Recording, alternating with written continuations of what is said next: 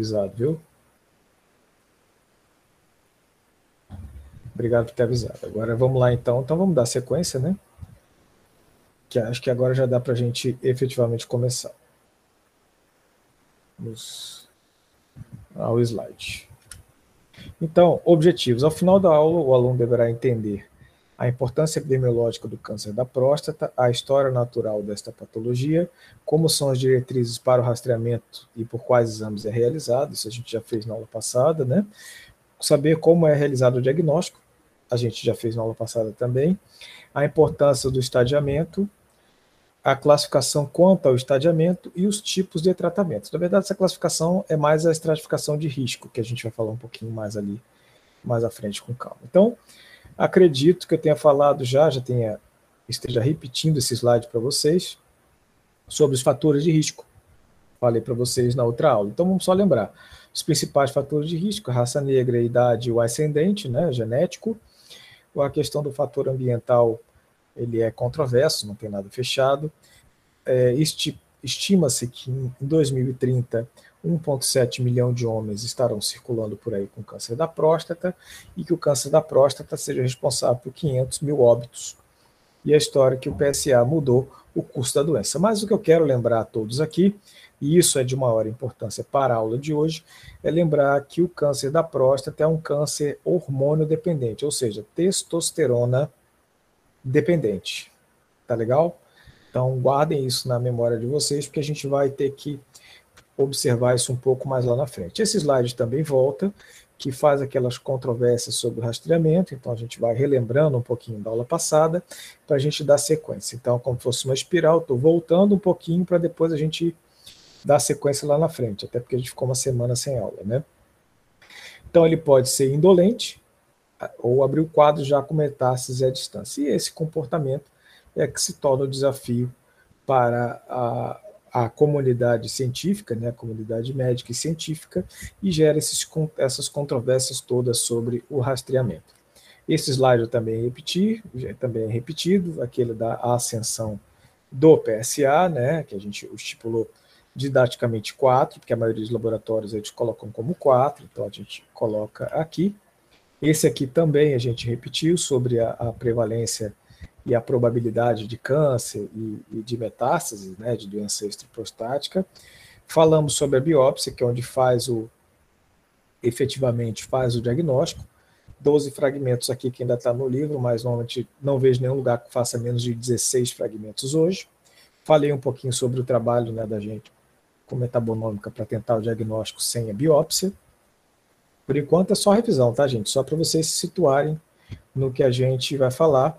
Aqui, com a questão do rastreamento, também o custo-benefício, lembra que a gente falou sobre o custo-benefício? Esse slide também é repetido, eu acho que é o último que é repetido. A partir de agora a gente vai dar efetivamente a sequência no caso. Não, ainda tem esse aqui da biópsia. Uma vez que a gente faz a biópsia, que eu vou, vamos voltar, que é agora é o que interessa mais para a gente.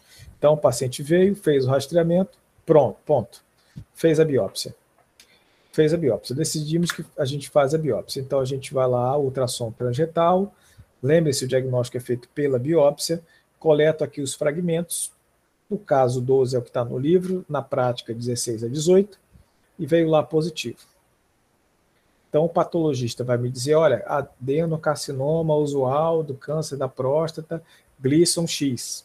Gleason, Gleason X mais Y. O que significa isso? Esse é o grau de indiferenciação do câncer das células oncológicas. Então aqui eu tenho o normal até o Gleason 5, passando por Gleason 1, Gleason 2, Gleason 3, Gleason 4 e Gleason 5. Lembrando que o 5 é o mais indiferenciado, portanto mais agressivo, e o 1 é o mais diferenciado, portanto o menos agressivo. Tá legal? Mas reparem, uma das coisas que são interessantes é que os patologistas vão revendo, a cada 10 anos eles revêem essa questão da classificação.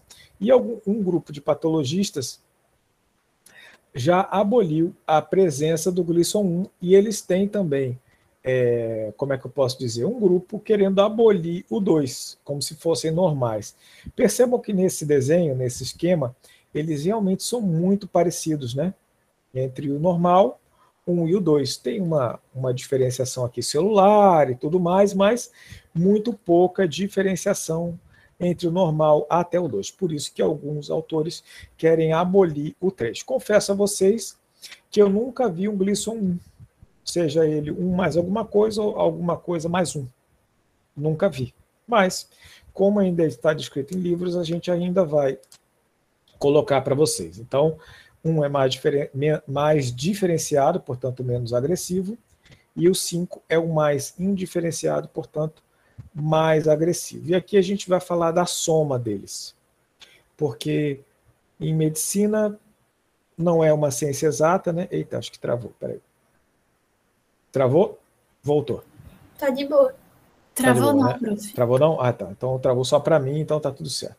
Então o que acontece? Em medicina, medicina não é uma ciência exata. E aqui vai acontecer algo parecido. Então, aqui, por exemplo, é, aqui a gente fala que 2 mais 3 não é igual a 3 mais 2. E 4 mais 3 não é igual a 3 mais 4. O que, que acontece? Quando o patologista ele faz a lâmina, ele vai dizer adenocarcinoma usual, Gleason 3 mais 4 igual a 7. Ou 4 mais 3 igual a 7.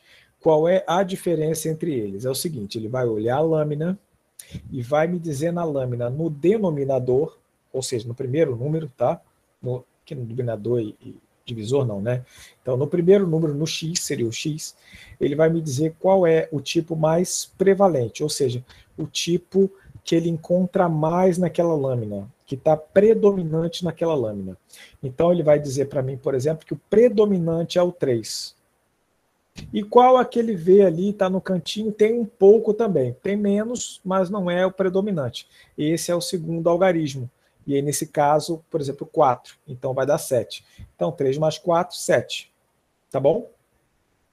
E se for o contrário, se for um 4 mais 3, ele está me dizendo que o predominante na lâmina é o 4 e ele tem um pouco do 3. Prof? Tá bom? Oi?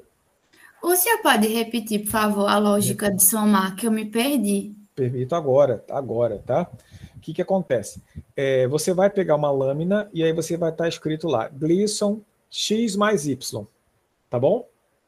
x mais y igual a tanto. Até aí, tranquilo. A soma vai ser igual.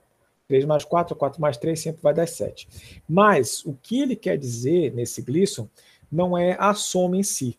Quer dizer, no x, no que seria o x, é o, o, o Gleason predominante na lâmina. Então, o patologista vai pegar a lâmina, vai botar no microscópio e olhar, olhar a lâmina toda. O que ele vê de predominante na lâmina vai ser o primeiro algarismo. Entendi. Tá? E o que ele vê menos vai ser o segundo algarismo. Pode ter o 3 mais 3? Pode. Se ele só viu 3, só viu 3, 3 a lâmina inteira, então vai ser 3 mais 3. Tudo bem, igual a 6. Mas se ele viu um pouquinho de 4, ele vai colocar 3 mais 4, que é igual a 7. Só que se ele vê o predominante 4 e um pouquinho de 3, ele vai colocar 4 mais 3, que também é igual a 7. Mas o 4 mais 3 é mais agressivo do que o 3 mais 4. Tá bom? Por quê? Porque a predominância. Porque o 4 é mais predominante, né? Exatamente, exatamente, tá? Por isso que ele faz essa diferença. E quando a gente falar um pouquinho lá na frente da estratificação de risco, eu não vou pedir para vocês decorarem de forma alguma, né? Na tabela, como eu falo para vocês, tabela é feita para a gente consultar, não para a gente decorar. Lá na tabela, lá na tabela, no, no, no, que eu vou mostrar para vocês, vocês vão ver que tem um localzinho ali que faz diferença entre 3 mais 4 e 4 mais 3. Vou mostrar um pouquinho à frente. Pois bem, uma vez feito o diagnóstico, a gente pode lançar mão de vários exames, né? vários exames para poder estabelecer qual a melhor proposta terapêutica. Então, ultrassonografia, para quem vai servir ultrassonografia? Ultrassonografia, ele vai me dizer se eu tenho, principalmente a transretal, tá? A abdominal tem muito pouco valor. A transretal vai me dizer se eu tenho linfonodos periprostáticos. E pode me dar uma ideia se eu tenho invasão periprostática do tumor, se ele tá a cápsula está homogênea ou não mas ele não é um bom exame para isso. O melhor exame para isso seria a ressonância nuclear magnética com bobina retal. Que eles colocam uma bobina retal no cidadão e ele fica lá 40 minutos com a bobina retal fazendo a ressonância nuclear magnética. Eu, a, acredito que seja um exame bastante desconfortável e doloroso, né? Acredito, tá bom? Você imagina você ficar com um negócio, uma bobina no reto. Deve ser bastante desconfortável e doloroso. Aí, então, Natália a colocou... ultrassom. Eita, prof, desculpa. Oi. Então, a ultrassom, ela é boa para a gente ver o quê? Infiltração, é? A gente vê principalmente linfonodos periprostáticos, tá? Certo. Tá bom? Natália perguntou aqui: a soma é a partir de 3? Não, Natália. Na verdade, tecnicamente, ele pode ser a partir de 2, né? mas a gente não tem visto isso. A gente tem visto a partir de, de pelo menos 2 mais 3, 2 mais 2, a partir de 4. Tá bom? Mas a gente tem visto, na, no livro está lá, você pode ter o Glisson 2, 1 mais 1, né? mas eu nunca vi. Nunca vi nenhum mais 2, nem 1 mais 2, mais 1 mais 5, nunca vi um. Nem mais 1, né? Nem 1 mais e nem x mais 1. Tá legal? Então, essa é a diferença entre ultrassom e ressonância. A ressonância é muito melhor exame mas ele é extremamente doloroso, então fica a gente só pede realmente mais quando há algum tipo de dúvida. Na tomografia de abdômen pelvo, a gente já vê linfonodos, né? Já vê muito bem linfonodos. Na pelve não é tão bom, mas a gente consegue ver. Então, teoricamente é o suficiente. E a cintilografia óssea, principalmente acima de 20, vou chegar lá, posso explicar, Isadora. Acima de 20, tá? Acima de 20, a gente faz acima de 20, ou se houver algum tipo de dor óssea. Aí a gente faz cistografia, porque é o primeiro tipo de câncer. Deixa eu ver se eu consigo desenhar isso aqui. Peraí.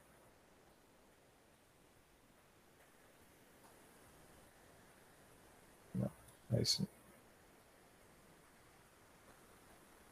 Mais perguntas resposta, PXX. É porque tinha um aqui que a gente pode desenhar. Deixa eu ver se eu consigo aqui, peraí.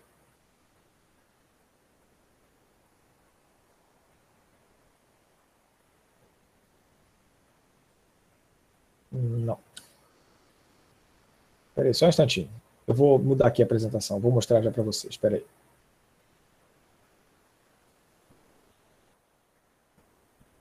Eu vou alterar aqui rapidinho, tá? Porque eu acho que vocês ficaram ainda com dúvida, aí é melhor eu fazer a equação aqui.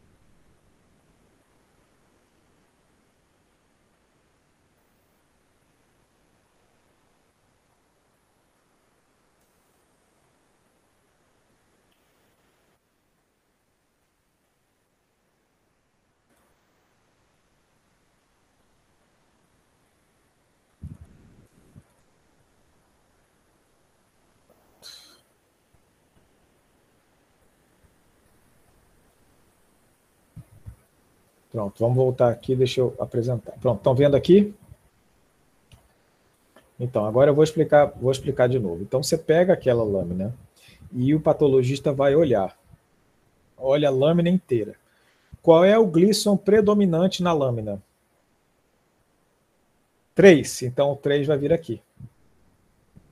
Tá? Vamos fazer aqui na, na, na apresentação mesmo. Estão vendo aqui? Então, qual é o glisson predominante aqui? 3. Então, ele vai ver aqui o 3. Tá bom? Qual é o glisson secundário, que está lá presente com a menor quantidade? 4. Soma 7. Ok? Entenderam até aqui? Tudo tranquilo? Tá? Uhum. Então, esse aqui é o predominante e esse aqui é o secundário, que está lá e a soma é 7. Se for só tiver 3, ele não viu 4, vai para 6. 3 e o dominante e o outro lá é tudo bem, né? Só tem o 3, então vai o 3. Digamos, por exemplo, que ele tem o dominante 2 e o secundário 3, vai para 5, não é isso? Até aqui tudo bem, a soma é igual. Só que se eu tiver um 4 aqui, que também vai dar soma 7, significa o quê? Que o predominante no 7, nesse 7, é o 4. E o secundário é o 3. Ou seja, o 4 não é mais agressivo que o 3? Então a gente tende a ver um tipo de patologia mais agressiva no 4 mais 3 do que no 3 mais 4, embora a soma seja 7. Conseguiram entender isso? Sim. Tá? Ô, professor. Oi. Então você nunca diz assim 7, né? Você tem que dizer a soma, como é que tá a ordem. Exatamente. Então já Glisson 7, não, não. Glisson 3 mais 4 igual a 7, entendeu? Tá entendendo? É claro que, por exemplo, quando você tem um Glisson 8, um Glisson 6, né? Você não, não precisa tanto, quer dizer, precisa colocar essa diferenciação, mas ele se torna menos importante, tá? Ela se torna menos importante. Por quê? Porque 8 já passou, é, deve ser, é no mínimo um 4 mais 4, né? Ou um 5 mais 3, né? Então tem um 5 ali no meio, né? 3 mais 5 é muito raro, mas deve ser um 5 mais 3 pelo menos. Então é muito agressivo já, quando você coloca um 8, né? Se você coloca um Glisson 9, não interessa se é 4 mais 5 ou 5 mais 4, ele é extremamente agressivo. Então, não que isso não seja importante, mas se torna menos agressivo. Agora, se é o Gleason quanto? Gleason 7. Não, 7 aí, peraí, 7 é o quê? 4 mais 3 ou 3 mais 4? E esse talvez seja o grande divisor de águas desse Gleason, tá? Então, o ideal, quando você falar o Gleason, é falar, não, não, tenho um Gleason 2 mais 2 igual a 4. É assim que a gente fala. E não só a soma dele, tá? Que a soma vai ser muito pouco. Vou botar aqui x, y, z só para já ficar na apresentação. Tá bom? Vamos lá, então. Vamos dar sequência então. Entenderam isso aqui? É tranquilo. É só o primeiro contato que acho que é um pouco mais complexo. Depois a gente vai. Dá para entender sim, professor. É, então. Quando chegar lá na frente, vocês vão entender por que, que isso é importante, quando a gente falar de estratificação. Então, voltamos aqui ao bobina retal. E aí eu vou estadiar. Tem várias formas de estadiamento, tá bom? Várias formas de estadiamento. Mais comum é o TNM disparado, né? Eu acredito que o TNM tenha tido não tenha tido nenhum tipo de modificação, que a, a, o pessoal da, da oncologia e da patologia fazem revisões periódicas a cada 10 anos, seria 2020, mas por advento do Covid, até agora não teve nenhuma atualização, então a gente vai usar essa aqui mesmo que estava em vigência em 2015, tá? Que estava em vigência até o último guideline de 2018 também. Tá aqui a referência, mas é 2018, tá? Então vamos lá. TNM, T tumor primário, é, é, N é linfonodos regionais e M metástases a distâncias. Tá bom? Então vocês podem ver que você tem aqui o T1, T1A, T1B e T1C, que é o mais comum, esse T1C, tá bom? Que ele é feito, é, você não toca, né? Ele é feito por biópsia com toque normal. Aqui ele é detectado por RT1 incidental, ou seja, paciente não tem nada, e na hora que você faz uma ressecção transuretral, a peça que diz. Agora, a partir do T2, não. O T2 é quando já é tocável, né, em, uma, em um lobo ou mais de um lobo. Obviamente, não precisam decorar isso aqui, tá? Não precisam decorar isso aqui. é, nem o T3, não há necessidade de decorar isso. Sempre lembrando, eu gosto sempre de lembrar que, em geral, o T4, tá? não estou lembrando de nenhuma exceção aqui, mas pode ser que exista, né, porque eu não sou oncologista, mas todos os T4 que eu conheço é, são invasão, invasão de órgãos adjacentes. Todos os T4, todos que eu me lembre. Então, o tumor ele cresce, cresce, cresce, invade órgãos adjacentes a um T4, tá? Não, nunca vi nenhum T5. E aqui, N é linfonodos, linfonodos regionais, metástases linfonodos regionais ou, não, ou sem linfonodos, tá bom? O que é curioso no câncer da próstata é que eu nunca vi metástase para linfonodos sem metástase óssea.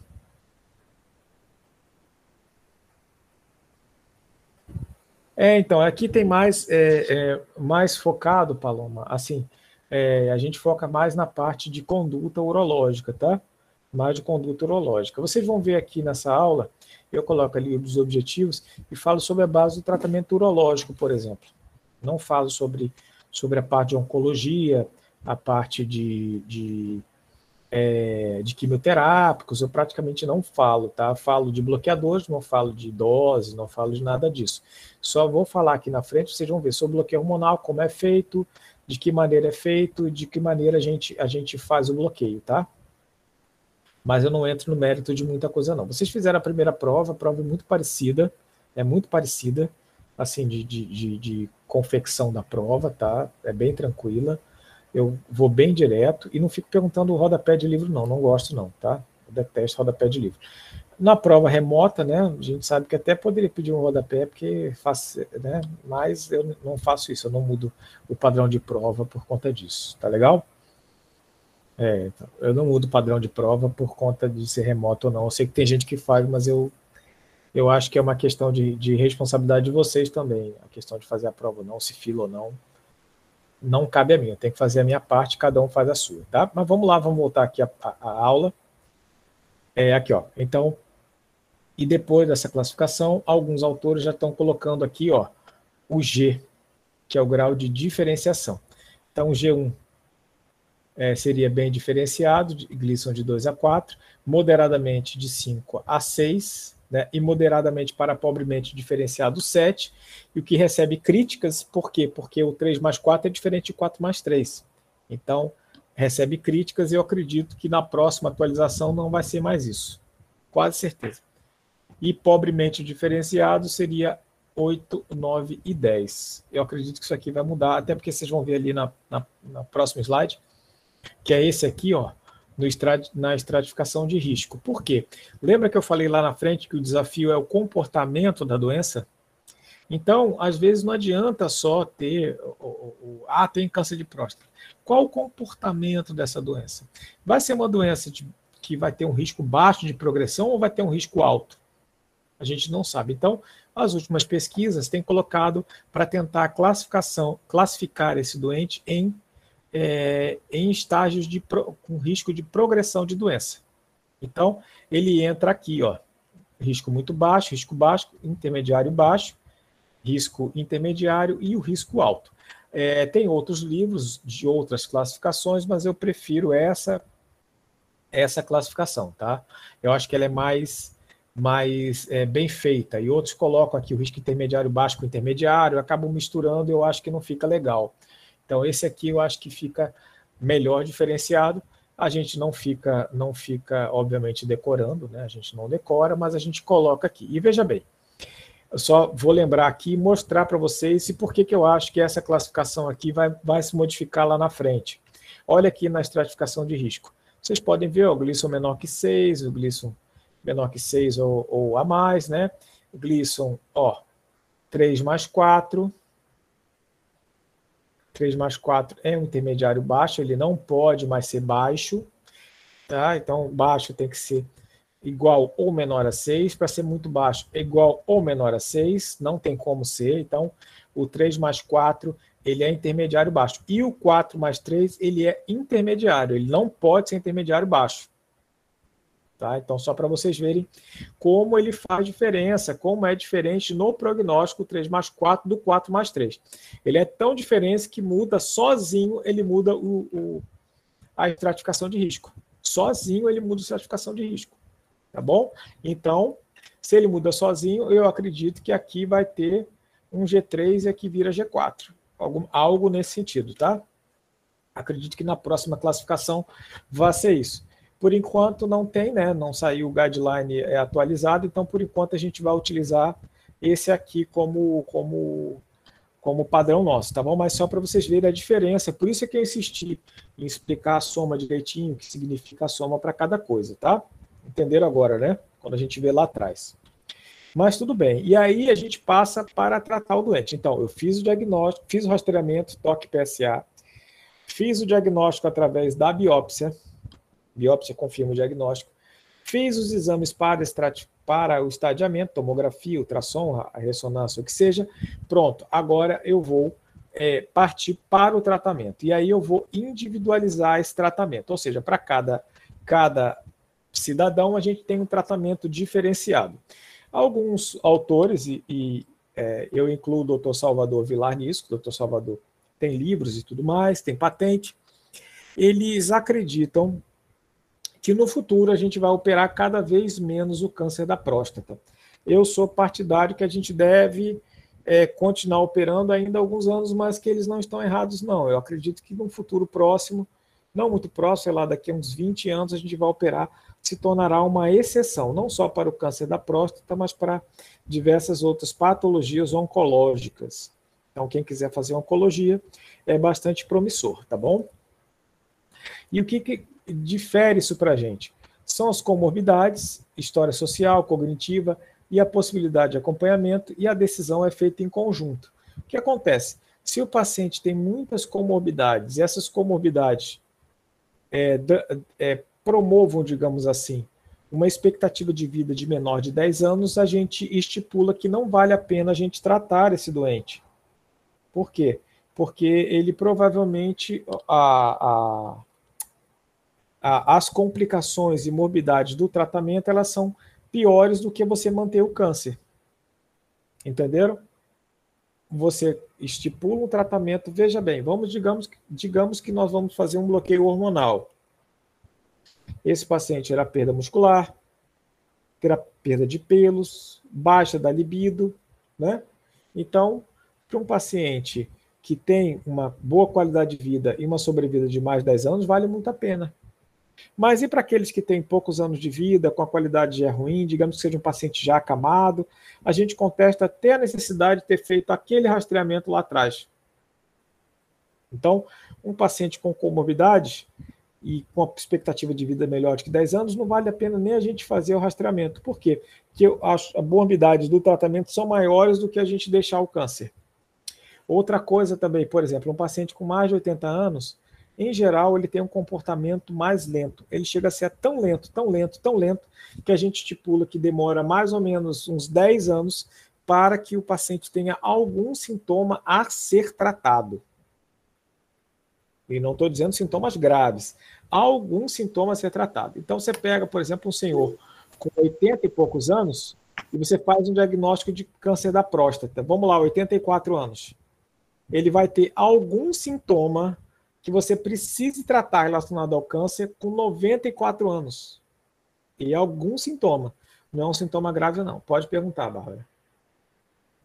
Eita, o senhor acabou de dar o exemplo, aí eu entendi. Ah, tá. Então tá bom. Então tá ótimo. Tá ótimo, então. Entenderam isso? Então, tudo isso vem em conjunto. História social e, obviamente, a decisão do paciente. Por exemplo, o paciente é, precisa tratar, é um paciente relativamente jovem que tem indicação de fazer a cirurgia, a prostatectomia radical, mas ele não quer operar de jeito nenhum porque ele não quer ter impotência. Porque na cirurgia você pode ter a disfunção erétil em torno de 40% dos pacientes. Aí ele prefere fazer radioterapia. É, a cirurgia hoje está bem mais rápida, mas a cirurgia realmente é um pouquinho mais longa. E aí você quer fazer a cirurgia, Aí ele não quer operar de jeito nenhum, ele prefere fazer radioterapia. A gente tem que alertá-lo que a radioterapia também pode ter impotência. A ordem em torno de 15% a 20%, mas pode ter impotência. Então, se, é, se ele não deseja ter impotência, ele não deve tratar o câncer da próstata, mas vai ter suas consequências. Porque se eu fizer um bloqueio hormonal, cai a libido e também pode ter disfunção erétil. Então é meio complexo isso. E a decisão é feita em conjunto. Ela falou: olha, só pode operar se ficar impotente, a gente coloca uma prótese. E aí a maioria deles acaba aceitando a cirurgia porque é, nenhum tratamento ele é inerte, né? Para ter a, a disfunção erétil. Então, a gente vai e coloca, mas essa decisão é em conjunto. Tá bom? E aqui, ó, veja bem, se eu tenho um tumor localizado, eu vou ter um tipo de tratamento. Se eu tenho localmente avançado, um outro, e se for avançado, eu tenho apenas o tratamento paliativo. Vamos falar um pouquinho da, da doença localizada. Vamos lá. Doença localizada, eu posso fazer a prostatectomia radical. Veja bem, eu posso fazer tentar a terapia curativa com a prostatectomia radical ou radioterapia, posso tentar a braquiterapia, que são você injetar pequenas células de, de no caso, de material radioativo, como se fosse uma radioterapia local. A braquiterapia é cara, muito bem lembrado, Paloma. Ela é cara e é, a longo prazo a gente não tem bons resultados ainda de braquiterapia, tá bom? Posso fazer observação e hormônio, é principalmente para os pacientes que são mais velhos, né? Tá bom? E eu posso fazer o que a gente chama de observação vigilante. Vamos chegar lá um a um, tá bom? Vou chegar um a um ali. Vamos começar na terapia curativa, que é a prostatectomia radical. Então eu tenho aqui a bexiga, próstata e vesículas seminais e tiro a próstata e as vesículas seminais e vou fazer uma anastomose da uretra diretamente na bexiga. Então fica mais ou menos isso aqui. Tá? Eita, o paciente volta a urinar normalmente. Eita, tem que ter os vídeos aqui. Eu vou colocar, deixa eu ver se eu acho os vídeos aqui, peraí. E a prostatectomia e a radioterapia com 72 grays, que a gente faz, isso aqui é uma máquina de radioterapia, você coloca ali e queima, digamos assim, a próstata. E quando a gente queima a próstata, eu posso queimar estruturas adjacentes, como o reto ou como a bexiga, que a gente não deseja. E aí o paciente pode ter uma proctite ou uma cistite secundária a essa radioterapia. Existem alguns trabalhos que mostram que suplementação com arginina ou, ou glutamina podem prevenir é, esta, essa proctite ou essa cistite secundária à radioterapia. Tá? Deixa eu só procurar aqui o, o, os vídeos da, dessa, dessa aula. Porque quando eu passei para cá, eu tirei os vídeos. Para não ficar muito grande, né?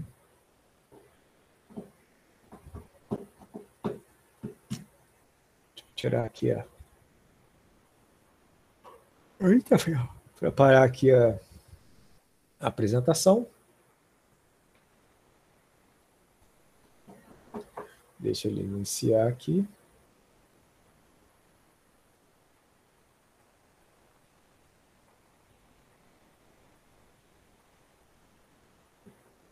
Ô, professor. Oi. Quando você faz essa prostatectomia, é, é. A gente considera que, assim, se ele não tiver ainda metástase para nenhum linfonodo, nem para nada, a gente considera que isso cura a doença ou a, Sim, sim. A gente é isso, a gente faz com o intuito curativo, tá? É claro, se ele tiver linfonodo positivo, mesmo que ele seja um N1 e tiver linfonodo é, pélvico ali, ele continua sendo com intuito curativo, tá? Mas no câncer da próstata é um dos aqueles cânceres que a gente acompanha por mais tempo a gente coloca para dar, dar a, o critério como ele curado após 10 anos de acompanhamento, tá? Não são 5 como habitualmente a gente tem nas demais patologias, né? Deixa ele abrir aqui que ele tá. Isso, 10 anos de acompanhamento sem metástase a gente coloca como curado, tá? A maioria das patologias oncológicas são 5 anos. É, são 10 anos. Misericórdia mesmo, mas são 10 anos, tá? Câncer da próstata é sempre 10 anos. Curioso, né? Deixa eu ver se eu tenho os vídeos aqui para mostrar para vocês.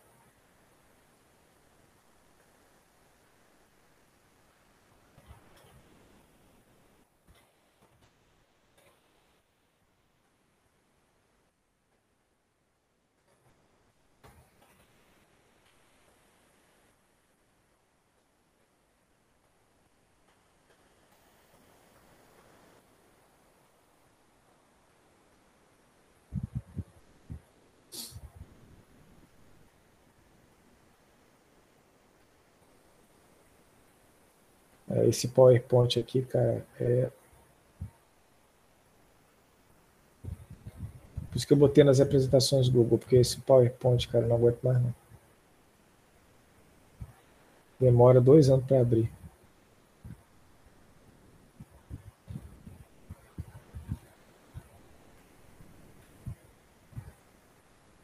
Também não está aqui. Bom, mas eu coloco aqui para vocês.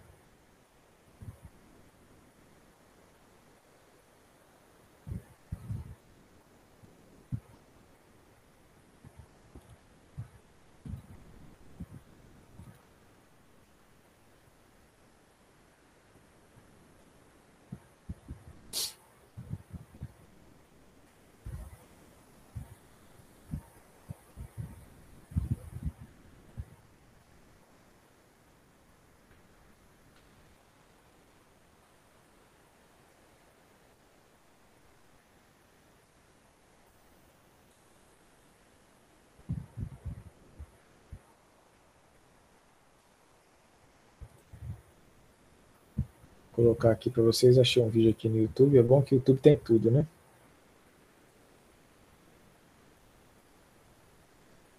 Aqui. Vamos lá.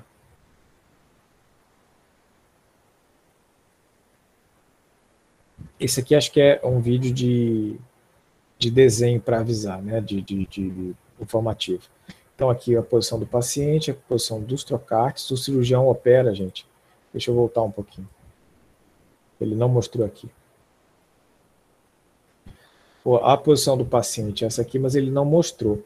O cirurgião opera nesse canto aqui, na cabeça do paciente, tá? E aí ele coloca os trocartes para baixo. Ó, ele está aqui na cabeça e aqui estão os trocartes para cá, onde vai entrar o, o robô, as pinças do robô. E aqui ele entra transperitoneal e vai até o espaço prostático.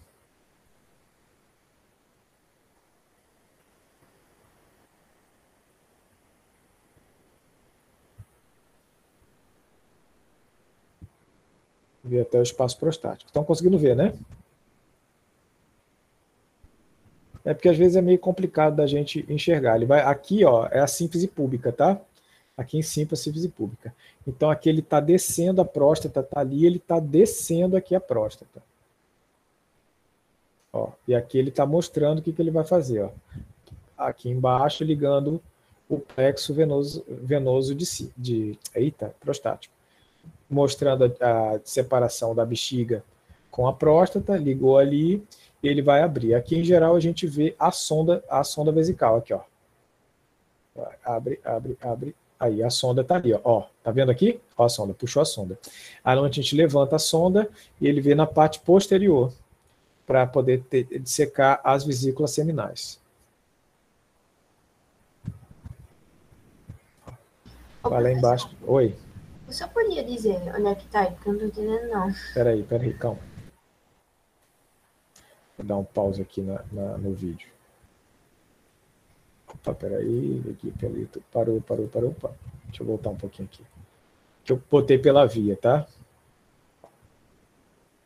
Então aqui, ó, aqui tem esse limite, aqui é bexiga, tá? E aqui é o limite da cápsula prostática. Então ele vai abrir aqui. Bom, ele ligou aqui e vai abrir aqui.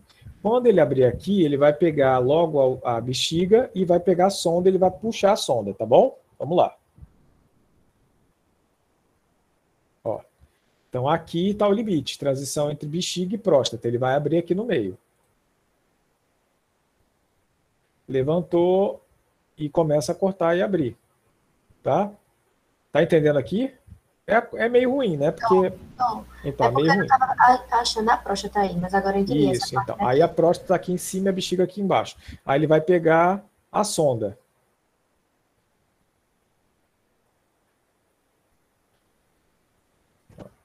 Que aqui ele está terminando, então aqui em cima é próstata, aqui embaixo é bexiga. Então ele vai abrir até achar a sonda. Ó, achou a sonda aqui, tá vendo? A sonda está mexendo aqui. Ó. Pronto. Aí ele levantou a sonda. Levantou a sonda, aqui para cima é próstata, tá? E aqui para baixo é bexiga. Então ele vai abrir. Perdão, agora ele não estava não, não tava separando a bexiga da próstata. Então ele vai na face posterior agora. Aqui é anterior, ele vai na face posterior para buscar as vesículas seminais lá embaixo. Ó. Secção posterior da bexiga. Então aqui em cima é bexiga e aqui é próstata. Sangra um pouquinho mesmo.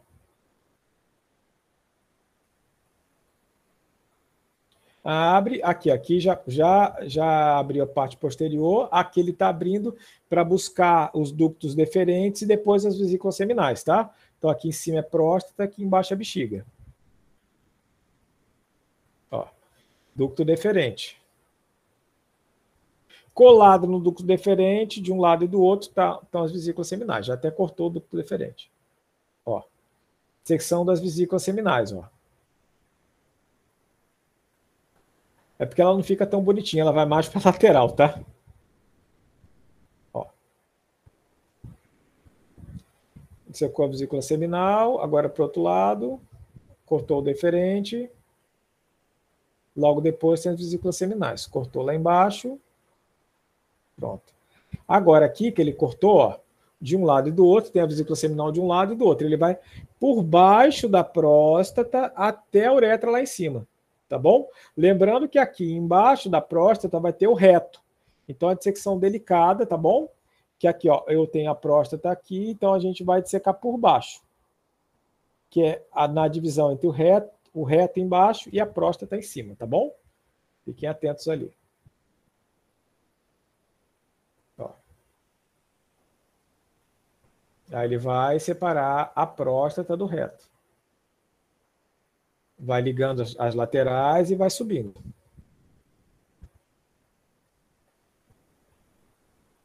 Aí aqui preservação do feixe neurovascular aqui do lado, tá? Que ele coloca aqui para tentar é, é, é, manter a, a, questão da potência, né? Da sexualidade. Vai ligando de um lado e do outro. Como ele tem corte, às vezes se perde um pouco, né? Fica meio chato. Mas aqui está do lado direito do paciente agora nesse instante.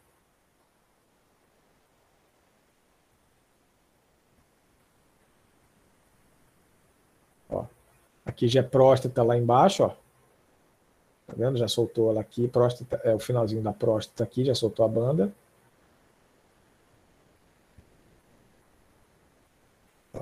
Aí agora terminando a secção anterior do ápice da próstata.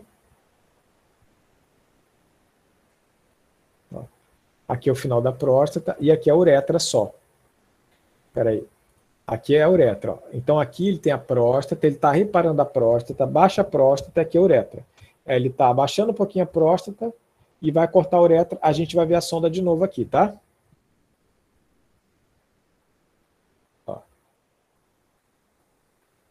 Olha a sonda de novo passando ali. Agora ele vai cortar a uretra toda cortou a uretra toda, a peça está solta. Aqui a próstata e vesículas seminais. Não temos mais a próstata, as vesículas seminais estão aqui na peça já, para ser, ser retirado. Aí ele vai deixar num cantinho ali e vai fazer as suturas, ó, a anastomose. Começa pela posterior e depois pela anterior.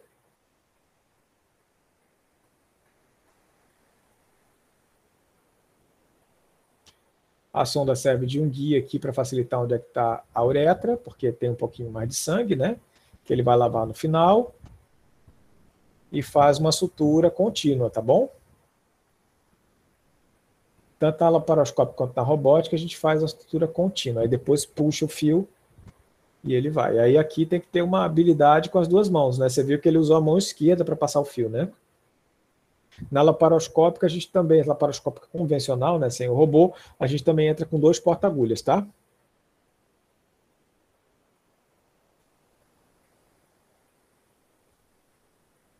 Passa o fio com uma mão e o fio com a outra. Por isso que a gente fala que tem que treinar com as duas mãos.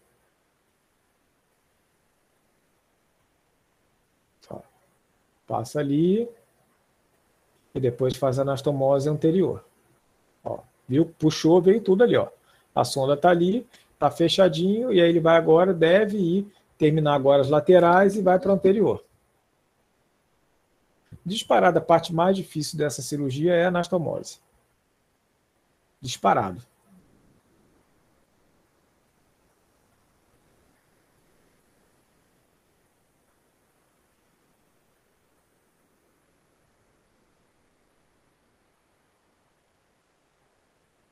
Fechou ali. Aqui ele está testando a anastomose. O que, que ele fez? Não está com a sonda? Passou uma sonda para cá, enche a bexiga para ver se vaza. Não vazou, apertou o fio, drena a cavidade, acabou a cirurgia. Tá? Tranquilo?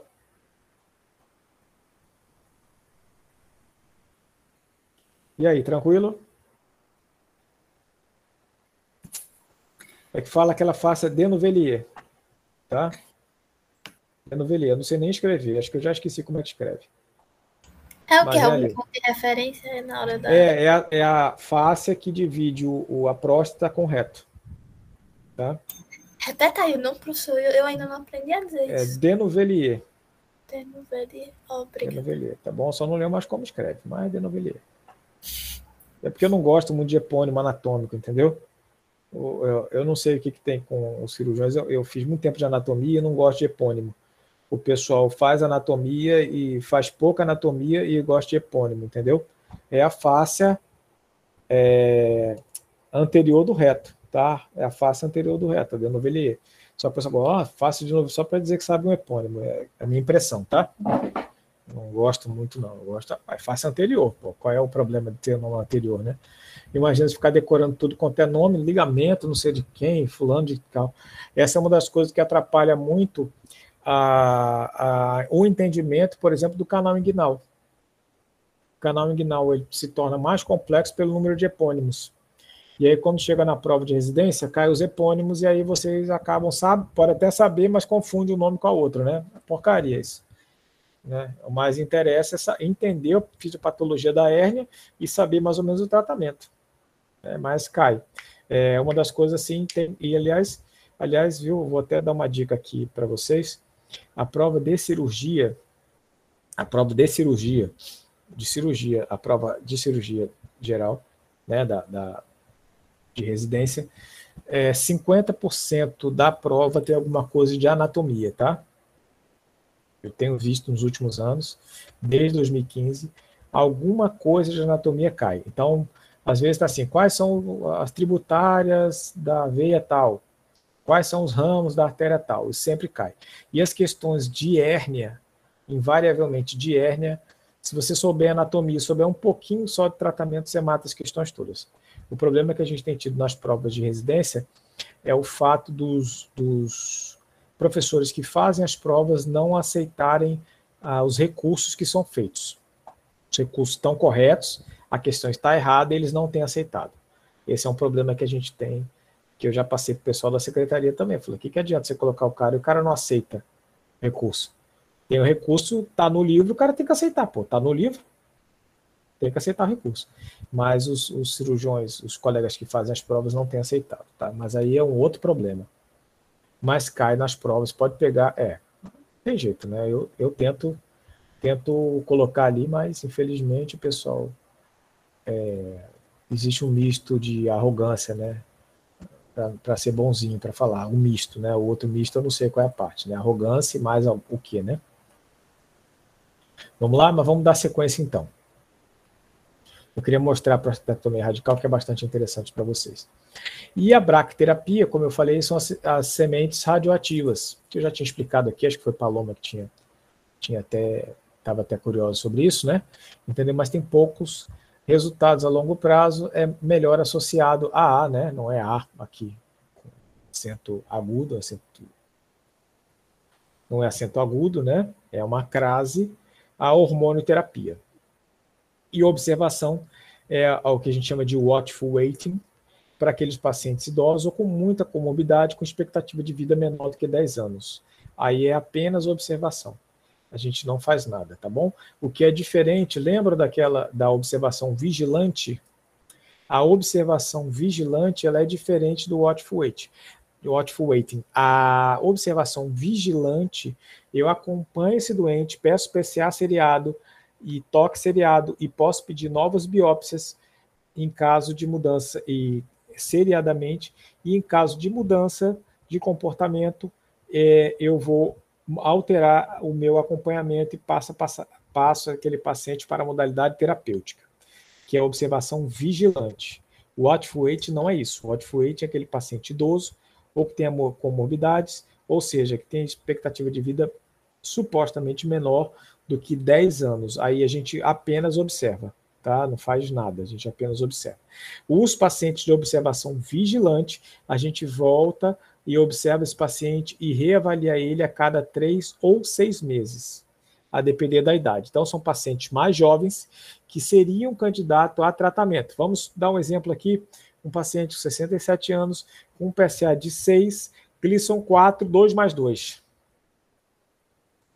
Porra, Glisson 4, 2 mais 2. Você vai estratificar ele de risco, ele é um paciente com toque normal, ele é um paciente de muito baixo risco. Então a gente tem a chance desse paciente, desse paciente é, ter um câncer indolente, nunca fazer nada com ele. O que, que eu faço? PSA em seis meses e toque em seis meses. Tá bom? Biópsia em um ano.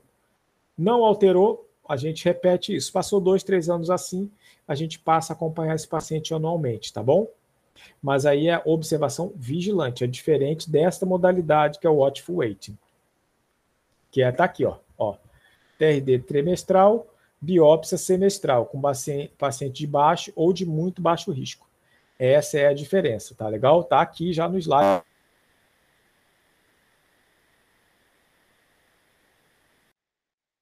Tá sem áudio, professor. Ou é só para mim? Eu acho que desligou seu microfone do nada, professor. Tá aqui fechadinho.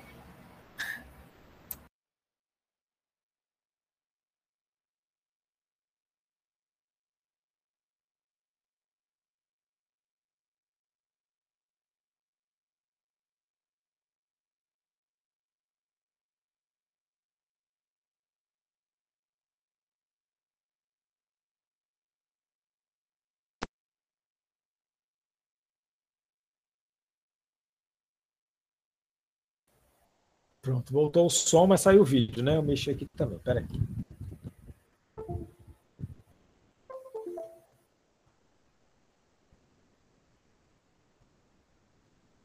Voltei? Não, né? Só o som, né? O, o a câmera não abriu, peraí.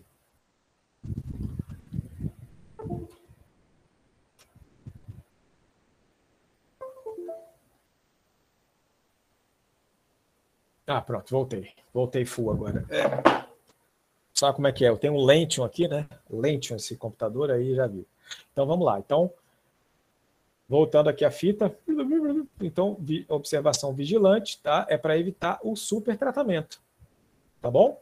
Então, paciente de, de baixo risco, a gente faz trimestral e biópsia semestral. Alguns autores já pedem para a gente fazer é, se for muito baixo risco, a gente pode até passar para fazer biópsia anual, tá bom? Dependendo do PSA e do toque retal, a gente espera um pouco mais. Vai depender muito, e aí, como eu falei, é caso a caso. Mas é no mínimo, no mínimo, toque e PSA, não está aqui, mas é toque e PSA no mínimo trimestral e biópsia semestral no mínimo, tá bom?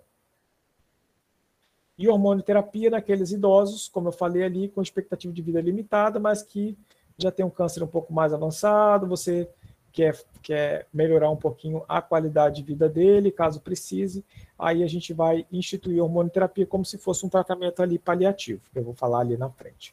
Então, chegamos aqui ao final do câncer localizado. Vamos para o tumor localmente avançado, ou seja, que invade a cápsula. Tá bom? A partir de invadir a cápsula, ou ter é, linfonodos positivos, não é isso? Então, ou aquele paciente que nós fizemos a prostatectomia radical e na peça veio ali com margens comprometidas. Vocês lembram que é a margem comprometida? Eu acho que vocês não viram isso em oncologia, mas eu vou explicar aqui para vocês, tá? Você tem o câncer, lembra que tem um câncer aqui, a próstata, bexiga e próstata, tá? A próstata tem câncer, tirei a próstata. Aí vou e pego a próstata, mando para o patologista. Ele vai pegar aqui e vai ver essa margem, vai botar uma lâmina aqui, vai tirar um pedaço, vai botar na lâmina e vai me dizer: olha, nessa margem eu tenho câncer. Caramba, nessa margem tem câncer. Então, se nessa margem tem câncer e essa margem estava em contato com a bexiga, não é isso? Será que nessa bexiga eu tenho câncer, sim ou não? Não saberemos, né? Porque agora eu já fechei, já fiz anastomose, né? Também sei lá, Paloma, também não sei. Mas como a margem está comprometida, eu preciso pensar no mais grave. Então, eu tenho, tenho é, célula aqui, exatamente. Então, eu faço uma proposta de um tratamento multimodal neste caso. Então, eu vou e complemento com a radioterapia, ok? É exatamente isso. Então, esse é um exemplo de uma situação multimodal. Fiz a prostatectomia radical, tenho margem positiva, faço a radioterapia com segurança no caso de multimodal, para tentar queimar aquelas células que ficaram, tá bom? Mas eu posso fazer radioterapia como tratamento primário e hormonoterapia também, caso o paciente não queira operar. Mas o importante é, eu já sei que é localmente avançada, tem que ser tratamento multimodal. Tá bom? E isso é importante. O importante é, perdão, multimodal, não o tipo de multimodal, tá bom? E no caso do tumor avançado, já vou mostrando para vocês apenas paliativo. Ó. Pode perguntar. Quem quer perguntar é Bárbara? É, professor, no caso, essa hormonioterapia é diminuir a testosterona do paciente? Isso, exatamente. Você vai bloquear a testosterona, tá bom? Bloquear a testosterona, justamente como, exatamente como a gente faz no, tra no tratamento paliativo, que é o próximo. Então a gente faz aqui. A hormonoterapia eu deixei é. aqui em, em, branco, porque a gente vai trabalhar com ela agora no, no tratamento paliativo, tá bom? No tratamento paliativo eu faço o bloqueio hormonal, o bloqueio hormonal, tá bom? E vou fazer aqui, no caso avançado, o que seja os bifosfonados. Quando a gente faz um bloqueio hormonal, é a mesma coisa da hormonoterapia aqui, ou na hormonoterapia, daquele, naquele caso, quando eu faço no câncer localizado, no paciente mais idoso com expectativa de vida limitada. E como é que eu faço? Eu faço um bloqueio da testosterona. Tá bom? Posso fazer um bloqueio central e um bloqueio periférico. Normalmente a gente faz o duplo bloqueio eu faço central e periférico, principalmente se for um câncer localmente avançado. Tá bom? Se for uma situação paliativa, eu posso considerar bloquear apenas um ou o outro. Tá bom? E aí, como é que eu faço esse bloqueio? Posso fazer uma orquiectomia simples, ou seja, eu tiro o testículo ou apenas faço uma orquiectomia que a gente chama de subcapsular, abro a cápsula do testículo e tiro apenas aquele conteúdo que faz, é, que produz hormônio, tá bom? Que produz hormônio, porque o que me interessa não é tirar o epidídimo e tudo, é tirar apenas o, o tecido, é, o tecido endócrino que produz hormônio. Então eu posso só tirar ali ou posso tirar o testículo inteiro, não tem problema. O importante é que eu tire aquele tecido, que é a orquiectomia. Lembra na, da endócrino é onde a gente tem a maior produção de testosterona. Na suprarrenal é apenas 5%. Mas, todavia, entretanto, quando eu tiro, faço orquiectomia, eu vou ter um aumento da produção na, na suprarrenal. Demora um tempo, mas ele funciona como bloqueio hormonal na orquiectomia e depois a suprarrenal começa a ficar bicariante e aquele testoster aquela testosterona é o suficiente para o câncer crescer, mas aí já se vão alguns anos, tá? Isso não é de imediato, não é em pouco tempo, então é questão de anos que isso ocorre. Então a gente faz a supressão hipofisária ou orquiectomia associada a um bloqueio periférico. E aí normalmente a gente usa caso não seja orquiectomia, um análogo de LH-RH. Tá bom? E associado a um bloqueio periférico. Ok? Caso não seja possível, ou caso seja esteja algum tipo de recidiva, a gente pode utilizar um estrógeno. A gente não usa muito estrógeno, por quê? que dá ginecomastia e aumenta o risco de trombose. E além dos, dos sinais e sintomas relacionados a uma, como se fosse uma feminilização do paciente. Então a gente não gosta de utilizar, mas principalmente pelo risco de trombose, você aumenta muito o risco de trombose. Então a gente faz ou orquiectomia ou supressão hipofisária, com análogo de LH-RH, e o bloqueio periférico associado. Por que, que estão aqui os bifosfonados? Os bifosfonados estão aqui caso ele tenha metástase óssea. Caso ele tenha metástase óssea, a gente pode considerar o uso de bifosfonado que ele faz a recaptação do cálcio e melhora aquele, essa, aquela lesão lítica óssea ali. Mas não é para todos, tá? Não é para todos, apenas se ele tiver lesão lítica óssea. E aqui os remédios que a gente, que a gente tem utilizado. Tá bom? São exemplos, né? Porque bifosfonado não tem só o zometa, tem um outro, mas o que a gente usa mais no câncer da próstata é o zometa. Então, a gente usa a glucerelina, que é o Zoladex, ou a leoprolida, que é o Lupron, mas a gente usa muito a glucerelina, que é o, o Zoladex, que a gente faz normalmente a cada três meses, 10,8 miligramas. É, a gente utiliza o Zoladex de três meses, principalmente pela adesão, mas ele tem um custo elevado, tá bom? O Casodex, que é a bicatulamida, então esse aqui é um análogo de LH-RH, tá? Esses dois aqui.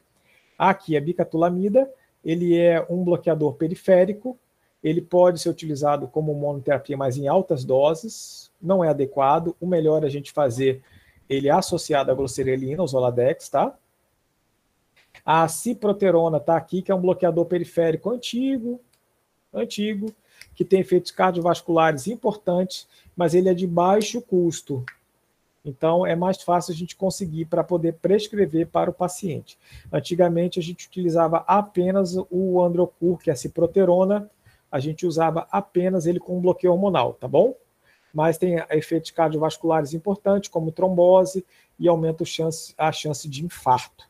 Mas ele é de baixíssimo custo, porque é um medicamento que está há muitos anos no mercado, tá? Diestilbenol, que é diestilbenol, que é di, dietil dietiletil bestrol, 1 miligrama por dia, que é, é, um análogo estrogênico, tá bom? E tem efeitos cardiovasculares importantes, principalmente é, as tromboses. E o ácido zoledrônico, que é o Zometa, 4 miligramas por mês, se a gente precisar de reabsorção óssea, caríssimo também, caríssimo, caríssimo, caríssimo. Mas já tem disponibilidade no SUS, mas com medicação de alto custo. E aqui, ó, se a gente tiver o que a gente chama de castração resistente, ou seja, eu usei as, os bloqueios hormonais que a gente tem, principalmente glocerelida, né, glosser, glosserrenina, lina, e o que é o Zola, vamos botar o Zoladex e Casodex, que fica mais fácil de falar, tá bom? E aí, eles, se eles tiverem esse, é, esse é, resistência, a gente começa a chamar, ou, ou voltar a crescer o câncer, no caso, a gente vai chamar que esse câncer é um câncer castração resistente. E aí pode ser um problema do receptor androgênico. Isso, do receptor androgênico. E aí a gente pode lançar mão da quimioterapia. Veja bem, tem quimioterapia no câncer da próstata, mas quando a gente tem um hormônio castração resistente. E aí a gente entra aqui nesses três medicamentos que são mais utilizados até hoje, tá bom? Que é a mitoxon, mit, mitoxantrona, docetaxel e carbami, carbazitaxel. Tem um, um fator tóxico importante, temos utilizado muito pouco, principalmente porque surgiram as drogas alvo receptor, drogas alvo para esse receptor androgênico, que aqui é a biroterona, que é o Zitiga, tá bom? Que a gente utiliza para essas células castração resistentes. Não vou entrar no mérito, vocês só precisam saber aquele esquema. Você usa análogo faroquectomia ou análogo de LH-RH com bloqueio periférico. Virou castração resistente, você pode usar ou quimioterapia, ou droga alvo do receptor, ou imunoterapia, que ainda está experimental, tá bom? Imunoterapia ainda é experimental para o câncer da próstata, eu acho que está para chegar agora por esses anos mas aí como ficou com essa questão do Covid, atrasou tudo, né? Que ele tem um nome já comercial nos Estados Unidos, obviamente, Cipuleucel T.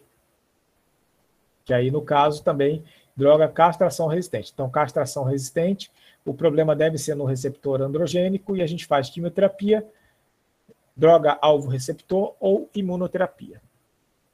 Ok? Ok até aqui? Lembre-se, os slides já estão lá para vocês, tá? Os slides já estão lá para vocês. Então, agora vamos para a última, mas não menos importante. Nossa aula se prolongou um pouquinho, né? Tá bom? Eu falei que era um pouco mais complexa, então eu já sei que vocês estão com a questão da concentração já caiu, tá bom? Mas a gente vai fazer uma revisão rápida aqui. Algumas a gente já fez, quais os fatores relacionados é, relacionados ao aparecimento dos tumores da próstata, a gente já falou isso da outra vez, a raça negra, idade e ascendência genética, não é isso? Tá bom? A testosterona, ela é um câncer ela é, ela é como se fosse assim o que nutre o câncer da próstata. O câncer da próstata é um câncer testosterona é, dependente, tá bom? A história natural ela é imprevisível, pode ser um câncer indolente ou pode já abrir o quadro com metástases a distâncias. Como é feito o rastreamento? PSA e toque retal, essa é da aula passada, e o diagnóstico é feito por meio da biópsia. Qual é a importância do estadiamento? O estadiamento vai é, me dá uma noção de como está o câncer, se ele é loca localizado, se ele é localmente avançado, se ele é avançado e a estratificação de risco, para saber qual é o risco desse paciente. Qual é a importância disso? Além de saber se ele é localizado, localmente avançado ou avançado, faz a, eu saber se ele é, se ele vai ser, a possibilidade dele ser mais agressivo ou menos agressivo, para que a gente possa junto ao paciente individualizar o tratamento dele. Exatamente. A testosterona, o câncer é um testosterona dependente, mas a testosterona em si não é um fator de risco. Não tem nenhuma comprovação disso, tá bom, Ronald? Nenhuma comprovação disso ainda. Eu falo ainda porque a gente é, como cientista, a gente não pode deixar a mente fechada. Não, não tem comprovação científica. Agora, ainda não tem. Pode ser que no futuro, né? Quem sabe, todavia, entretanto.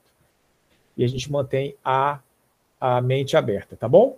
Como são classificados os tumores de próstata? São adenocarcinomas, em sua imensa maioria, e tem aquela classificação é, por Gleason, né? Tá bom?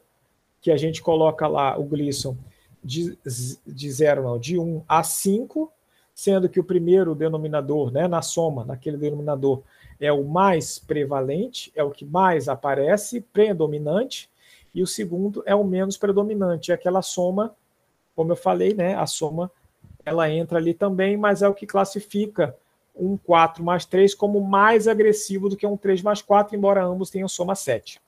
E quais são as modalidades terapêuticas do câncer da próstata? Eu não vou falar tudo aqui para vocês, porque ele porque está nos slides, né? A gente já falou. Vai depender se ele é local, local, localizado, localmente avançado ou avançado, tá bom? E tem ali nos slides direitinho, eu não vou me prolongar e repetir para vocês. Então, também aqui, é um tumor sólido mais prevalente no homem, aqui também relacionado à idade, raça negra e estudo familiar, história natural imprevisível, o rastreamento pode ser considerado aos 40, 40 anos para que tenha fator, isso aqui é mais para aula passada, né?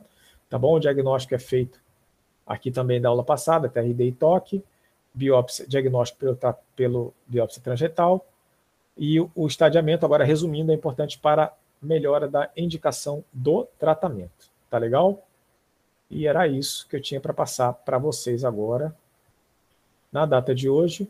Peço até é, desculpas, essa aula se prolongou um pouco mais, mas é porque o câncer da próstata, ele é um pouco mais, tem um pouco mais de coisa para a gente falar e um pouco mais de controvérsia. Eu tentei colocar para vocês, evitando o máximo possível de controvérsia tá bom? Porque é, não tem como não falar de controvérsia, não tem como a gente não se prolongar um pouco mais, porque câncer da próstata ele é um pouco mais complexo mesmo, mas é, pelo menos assim eu tentei tentar trazer de forma mais simples para vocês, sem tentar, por exemplo, ficar entrando